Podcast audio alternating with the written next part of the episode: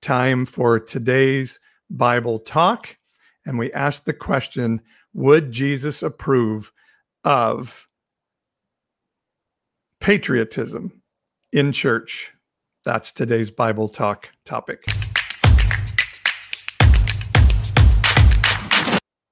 let's talk about it. What would Jesus have said? And, it, you know, it's amazing to me. And I grew up in an evangelical church. I grew up in a household that I always half jokingly say believed Ronald Reagan and God were neck and neck as the greatest beings that existed in the universe, with God falling slightly behind Ronald Reagan in uh, the eyes of my parents. And uh, we believed right wing Christianity, that Christianity should take over America, that America was born as a Christian nation. And so we would sing patriotic songs in church without a dry eye in the house. And it would look a little bit something like this. You see, the kids are carrying the flags into the church with the, the somber Christian music playing in the background.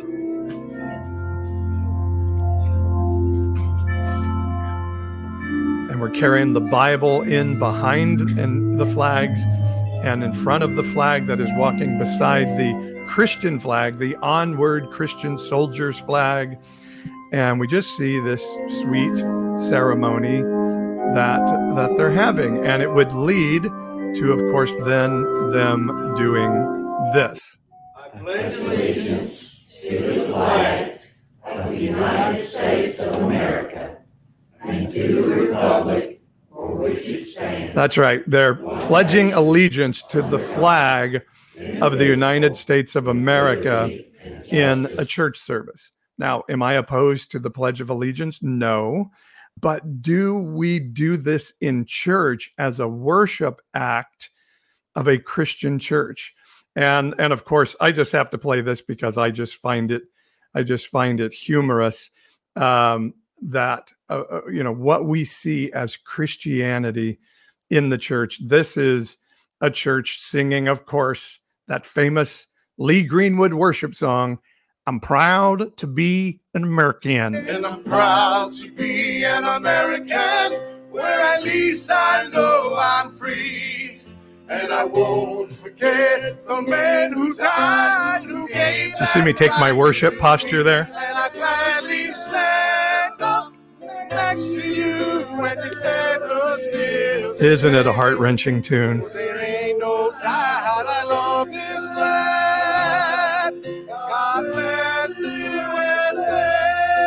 And and well done by those guys. Well sung. And i know they're trying hard out of the sincerity of their heart to be good christians. But would jesus were he incarnate today say yes that's what you should be doing in a church service pledging allegiance to a country and an empire. Would Jesus approve? And that's the question I think. I, I, don't think churches ever ask this question. We just say, hey, of course, we're an American church. So around Veterans Day and Memorial Day and around the 4th of July, we pledge allegiance to our country. We pledge fealty to our country.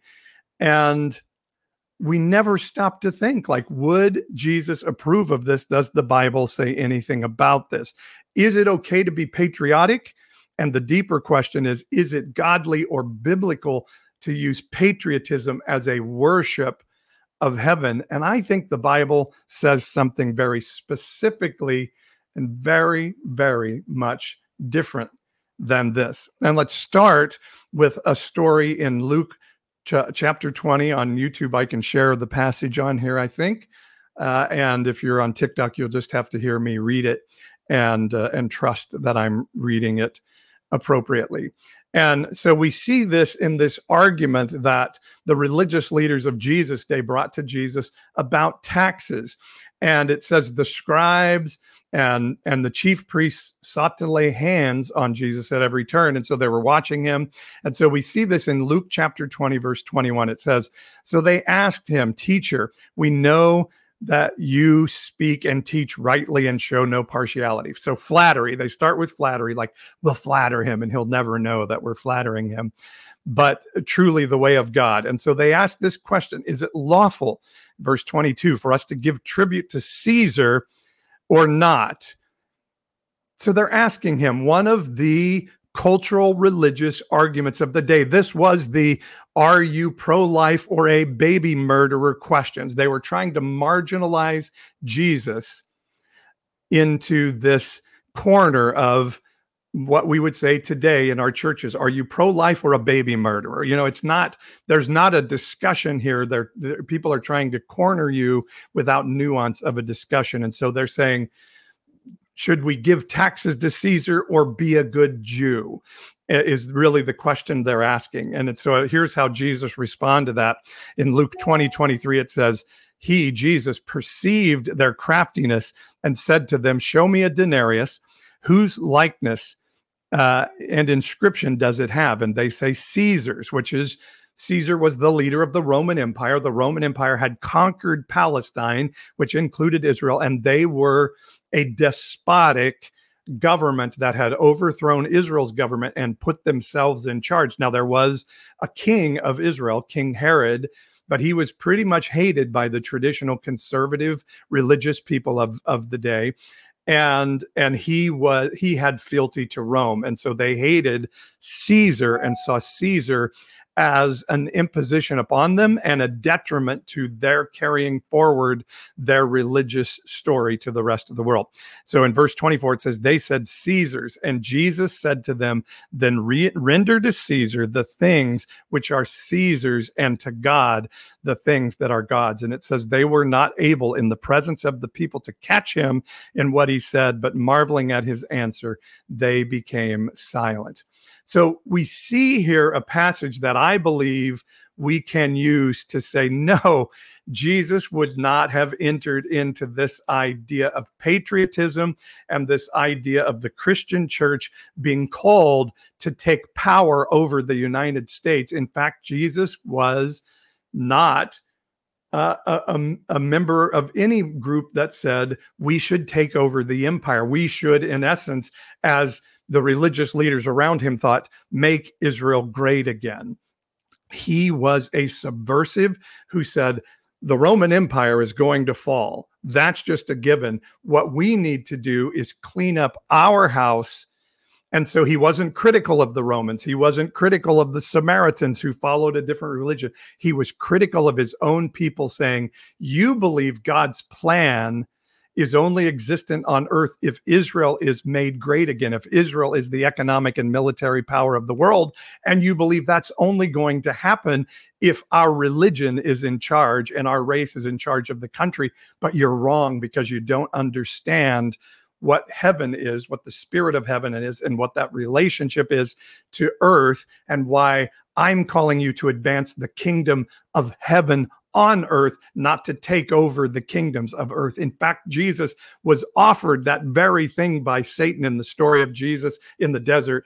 J- Satan said, Worship me, and I will give you charge of the kingdoms of the world. He offered him political and economic and military power, and Jesus said, No to that. Today, on the other hand, we see right wing churches that are saying, yes, Satan, by any means necessary, even this horrible reality TV show host guy, this horrible governor in Florida or Texas, yes, they're evil, horrible people, but we need people with fluid morals who will help us take charge of the country as Christians so we can make America great again, just as the religious leaders of Jesus did. The Sadducees were a group of, of religious leaders who thought, we'll partner up with Herod.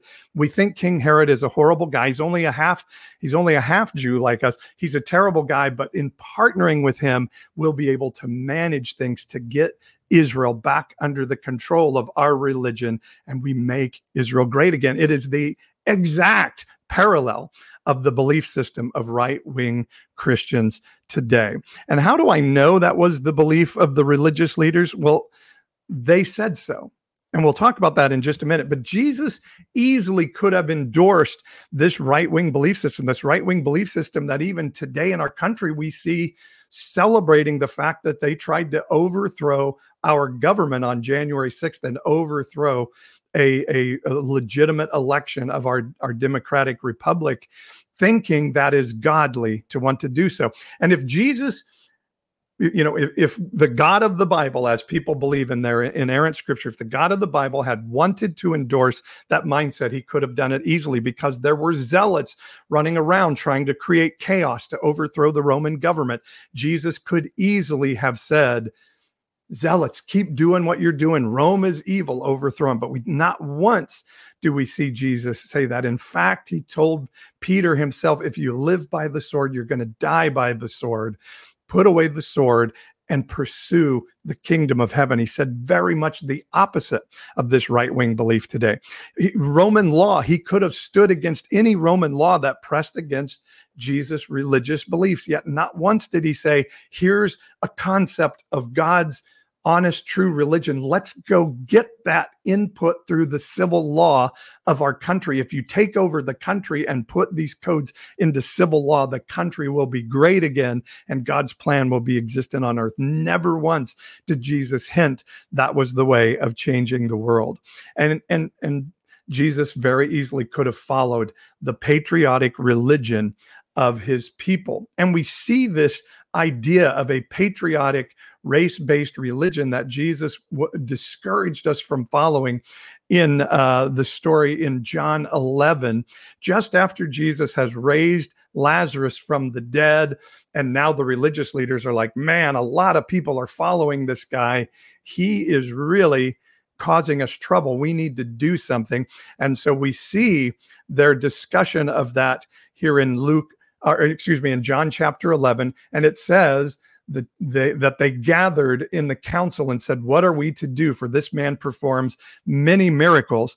And this verse in John 11 48 really intrigues me.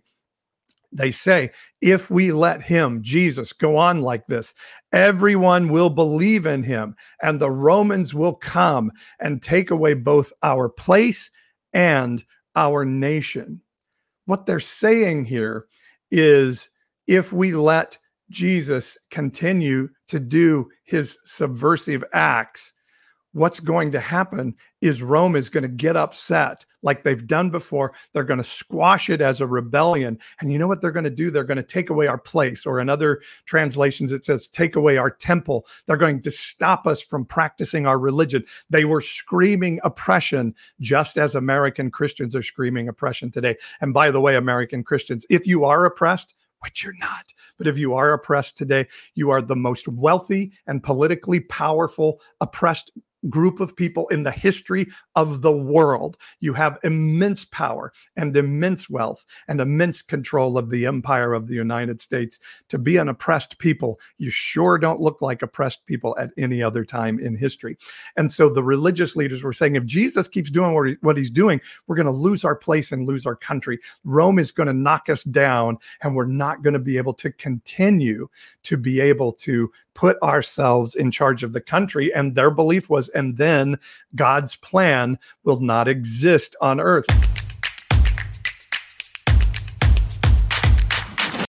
You can help support the work that I do here by going to my website, pastor paul.com. And for as little as $5.99 a month, you get to be involved in some cool stuff and help me continue to do in providing free content like this from Bible Talk. We have coming up uh, what we call un- unconventional conversations, and we can be in a Zoom room together. And we're going to start to discuss the nine major questions of deconstructing your faith. And uh, what we're going to talk about is rethinking God. You know, what is the Trinity and what does the Trinity mean to me? If you want to find out more about that, go to my website, pastor-paul.com, and we'll have information coming up. If you sign up for my community chat board or our newsletter, you'll find out uh, information through that. Um, Daniel's asking a great question about how do I go through my deconstruction without burning bridges of relationship. Daniel, I would love it if you would go to my website, pastor-paul.com, and sign up. You can sign up for free uh, if you like, or you can give a small uh, bit of monthly help on there and sign up for my community chat room and ask that question on uh, the Pastor Paul Q and A page. And I love to answer questions on there and get and get input from other people. Again, pastor-paul.com is the website. And if you like, it won't put you in a financial bind. You can help support us on there for as little as $5.99 a month. Some people go all the way to $100 a month and they get a monthly one on one with me. So, whatever you can do will be great help because I want to keep providing as much free content as I can in this season where it's so difficult. So if I could get 300 people who would pledge $5.99 a month, that would really help give me a good base to survive. So I would appreciate it. If you cannot, if you can't afford it, I'm proud to do this for you just as being a part of community together. God is not mad at you. I promise you that. Don't listen to those evil evangelicals. They're wrong. God is not mad at you for being who you are. In fact, the Spirit of heaven says you are one of the most amazing things in all of the universe. And once we start to know that, we can love our neighbors and our enemies as ourselves. So I give that to you today. Bless you all. Pastor paul.com. Hope to see you all over there very, very soon.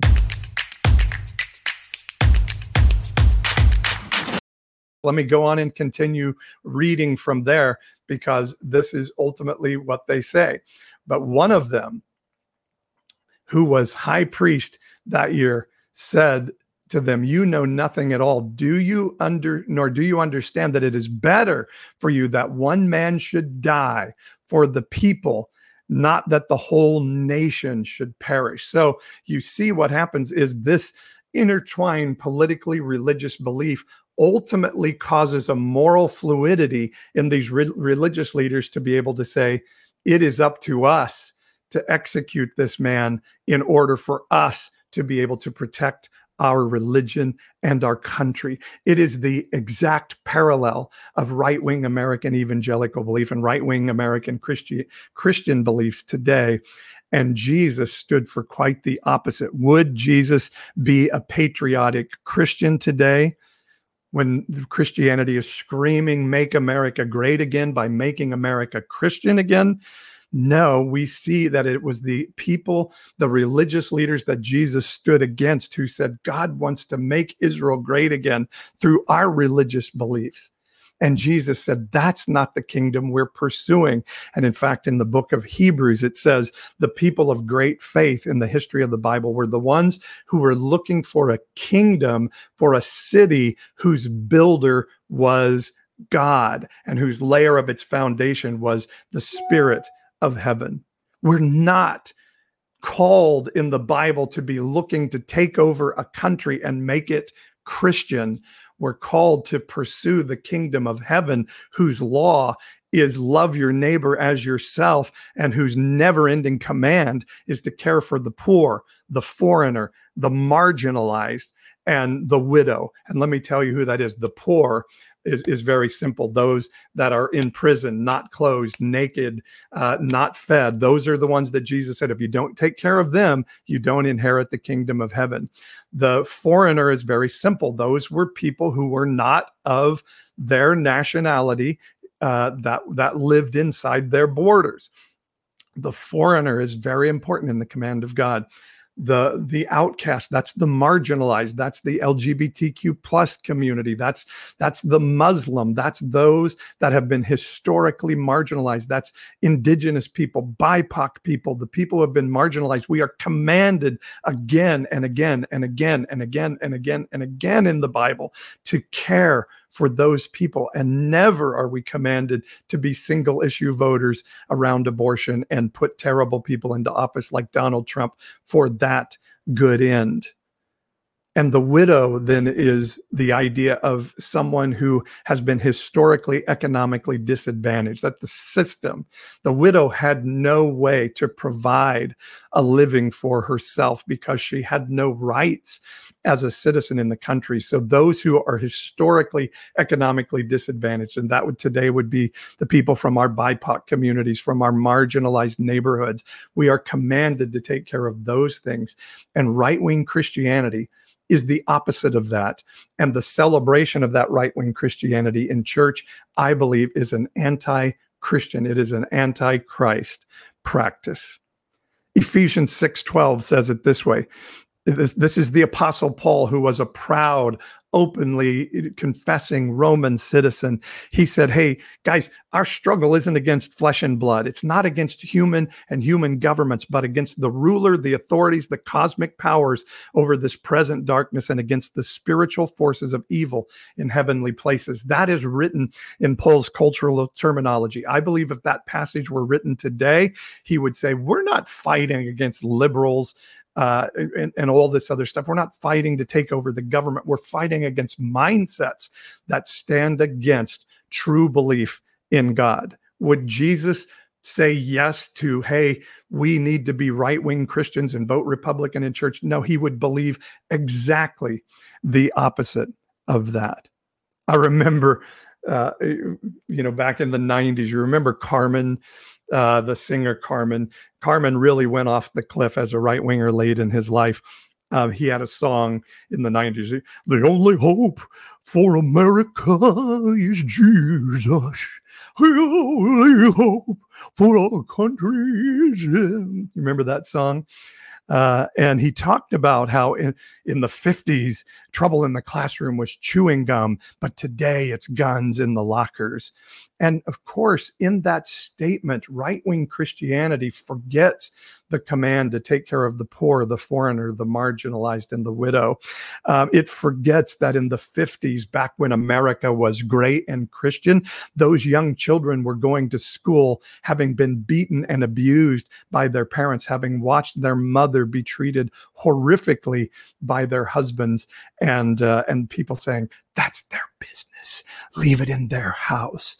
They would watch their dad force black women to get up from their seats on the bus and let them sit and not be allowed uh, and be uh, angry as they watched one of the one of those black athletes play sports out there. They would be disgusted by a black person having a desire to drink from the same water fountain or sit at the same food counter as them. That's when America was great. That's the America we're supposed to be striving to make great again. Would Jesus have saluted that flag and pledged allegiance to it in our church? Hell to the no.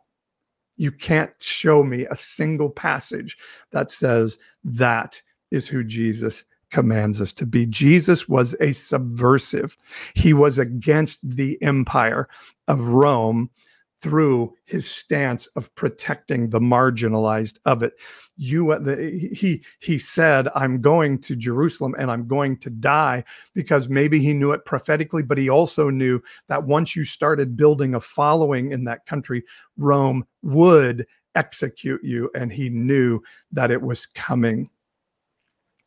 He knew it was coming because he was a subversive in the community. He was a subversive that didn't stand with uh, his religious belief system. Listen, everybody, I love America. I think there are so many things that are amazing about America, about times that we we really could have been a despotic empire over the entire world, and we chose to not. But we can't use that as an excuse to close our eyes to some of the terrible things of our history of wiping out indigenous people and claiming it as manifest destiny of of enslaving and bombing and destroying middle eastern countries because low gas prices mean so much to us. So we're willing to wipe out people groups and radicalize muslim groups because we need cheap oil and cheap gas and our economy to be. Would jesus salute this Hell no. He would be saying, yes, love America, but demand that it get better, demand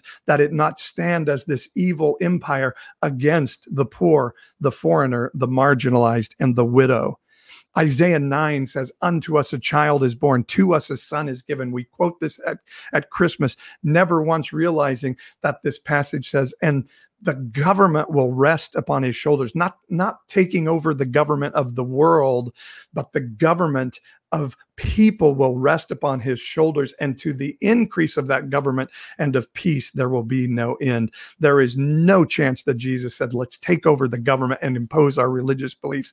He said, If we advance the kingdom of heaven, which is a kingdom of loving your neighbor as yourself and letting that love go to your enemies and letting that love carry out the command to care for the poor, the foreigner, the widow, and the marginalized, that then bad, evil empires will fall in front of you, just as Rome did in front of the Christian church. Jesus was a fucking radical. He was a subversive, and he would be so today. He would not be a right wing Christian in the slightest. And there's not a chance he would say, Yes, bring in that American flag, put it next to the Christian flag, and let's pledge fealty to a human kingdom he would say, No, we are to be pursuing a kingdom that is higher than that. I don't say it's a sin to be a proud American. I am one. But as a proud American, I say we have to be better as a country than we are right now. And as a proud follower of Jesus, churches, you don't pledge fealty to an empire that is imposing voter restrictions on people, that is saying to, to pregnant women, we don't give a shit about you. Even if you're a 10 year old rape victim, you're going to be forced to have that baby. And then once that umbilical cord is cut, our responsibility to that baby is gone. You don't do that and claim to be a follower of Jesus. Many Christians I know think they're oppressed martyrs because they don't get good service at a restaurant on Sunday after church. Totally missing that the great martyrs of history weren't people of com- comfort, weren't people seeking government power. They stood against empires that enslaved people and said, We will serve those people. And because we're doing that, you will hate us and you will kill us. I, I, felt this in an interaction with the spirit of heaven once, and I was asking that spirit, like, why am I not an anti abortion extremist like so many people around me? And I just felt like Jesus was saying, hey, you don't change the world by overturning law. You change the world by serving and being willing to die to yourself for it. Capernaum was a very religious, very prosperous, very powerful city. They felt very self righteous in who they were. Surely God loves us. Look at how amazing our city is. And Jesus said, Hey, Capernaum, you think you're amazing? You think you're going to be lifted up to the heavens? Let me tell you this Sodom will have a better judgment day than you the disciples were like, Look at our religion. Look at this temple. Isn't it amazing? Isn't it one of the greatest things you've ever seen? And Jesus said, You know what? Not a stone of that thing is going to stand on another. He said, When a religious people doesn't bear the fruit of heaven, it gets cut off at the roots and thrown in the fire. These are the things Jesus would be saying to the right wing Christian church in America today, not bring that American flag in and pledge allegiance to it on every major American holiday. The command of Jeremiah 29 7 is pray for the welfare of your city. And he was talking about an evil city of a pagan land. He said, Pray for the welfare of that city, for in its welfare, you'll have your welfare. He never said, take over that city, take over the government, and input my laws. Christians, you are not following Christ in your right wing Christianity. You are not following Christ in your single issue, abortion focused voting. You are to pray for the welfare and seek its welfare. What I say, I, I, should change that. It doesn't say pray for the welfare. It says seek the welfare. Seek is not a hey, I'm just going to pray that it'll change. It is a it is an active duty to put the commands in practice to take care of the poor, the foreigner, the marginalized, and the, the economically disadvantaged. I'll finish with this. You may be saying today, oh, you're a false teacher, as some are doing in the comments because you've never heard a different message than the dogma of your right wing church. You've never heard anybody say Ronald Reagan and God are not close in significance in the history of the world. In fact, Ronald Reagan took us in a very bad direction and, and evil men around him to where we are today as a country. And I know it's hard to hear You're like, this is this is very different than what I hear from my pastor in the pulpit who says we are to be good Americans. The only hope for America is Jesus.